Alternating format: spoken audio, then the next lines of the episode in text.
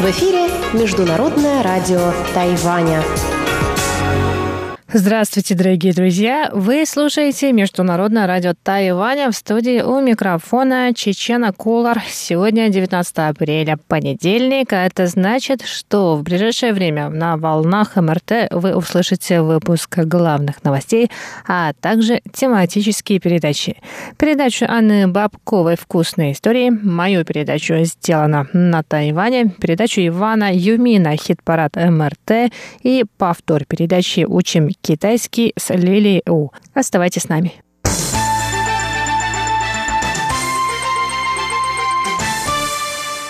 А сейчас главные новости 19 апреля. Министр обороны Китайской республики Тайвань Чиго Джен сообщил сегодня, что 37-е Ежегодные военные учения Ханьгуан в этом году будут продолжаться в течение 8 дней и 7 ночей. Это самые длинные учения за всю историю их проведения. Цюй сказал, что решение об увеличении продолжительности учения было принято на основе предыдущего опыта. По словам Цюй, на прошлых учениях было недостаточно времени для реализации всего объема военных учений.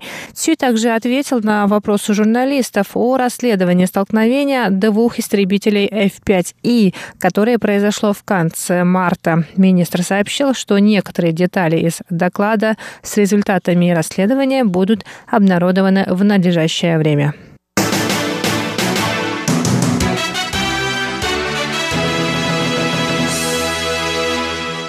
Депутаты законодательного юаня Китайской республики Тайвань потребовали сегодня от Министерства иностранных дел разъяснений по поводу решения Японии сливать воду из аварийной атомной электростанции Фукусима-1. Японское правительство заявило о намерении начать сливать воду из атомной электростанции через два года.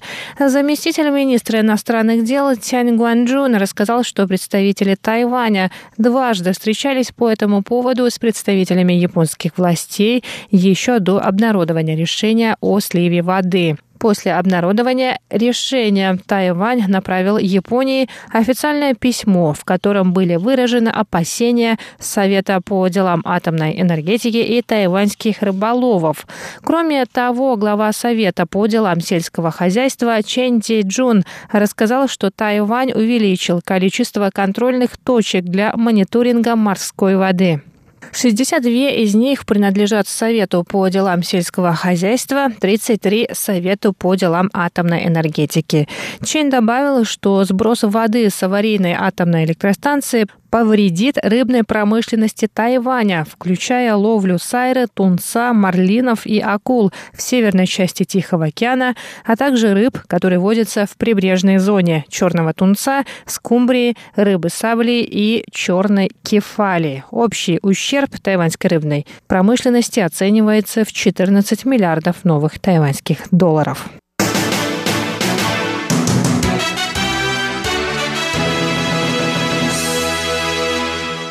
Участок тайваньской железной дороги, пострадавший в результате аварии скоростного поезда номер 408 Тарока Экспресс, возобновил сегодня, 19 апреля, работу в штатном режиме. Ремонтные работы были завершены в пятницу. Напоминаем, что скоростной поезд номер 408 Тарока Экспресс сошел с рельсов 2 апреля в восточном уезде Хуалянь.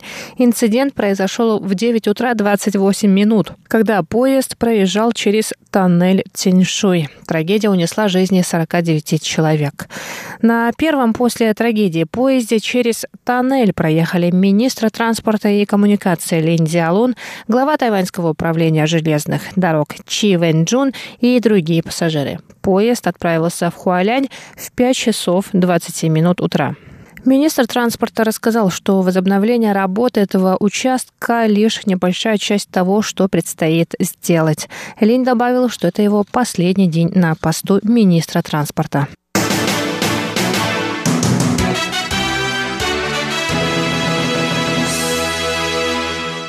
Ежегодное паломничество богини Марии Мадзу завершилось 18 апреля. Участники девятидневного шествия и паланкин с идолом богини вернулись в храм Джинлань в районе Дадзя муниципалитета Тайджун. Паломничество началось 9 апреля и дошло до храма Фэнтянь в прошлый вторник, 13 апреля, в день рождения богини Мадзу.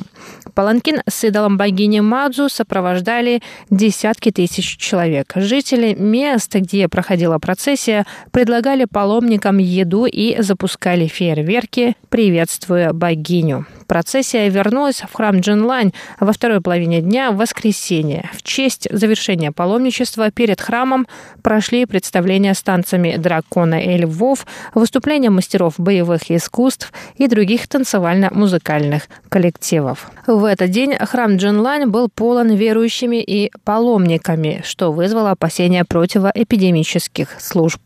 Министр здравоохранения Тайваня Чен Ши Джун отметил, что многие участники паломничества не надевали медицинские маски, нарушив противоэпидемические правила. Чень призвал жителей острова чаще мыть руки, носить маски и соблюдать социальную дистанцию.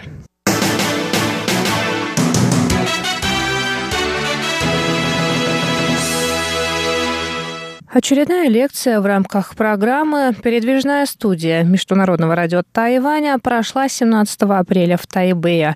Гостям мероприятия рассказали о культуре и обычаях стран Центральной Азии – Узбекистана, Кыргызстана и Казахстана. Лектором стала основательница Ассоциации по межкультурным обменам Керолайн Го которая на протяжении многих лет изучает культуру стран Центральной Азии, Монголии и России.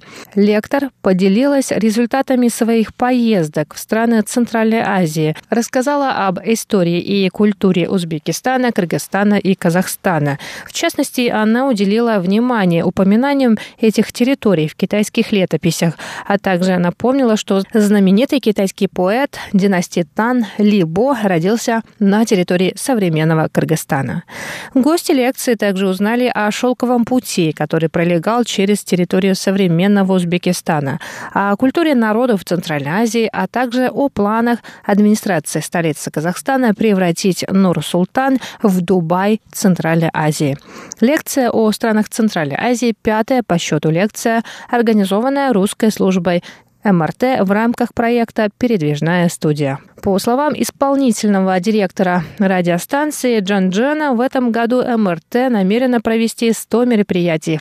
Итак, дорогие друзья, это был выпуск новостей 19 апреля. Новости для вас подготовила Чечена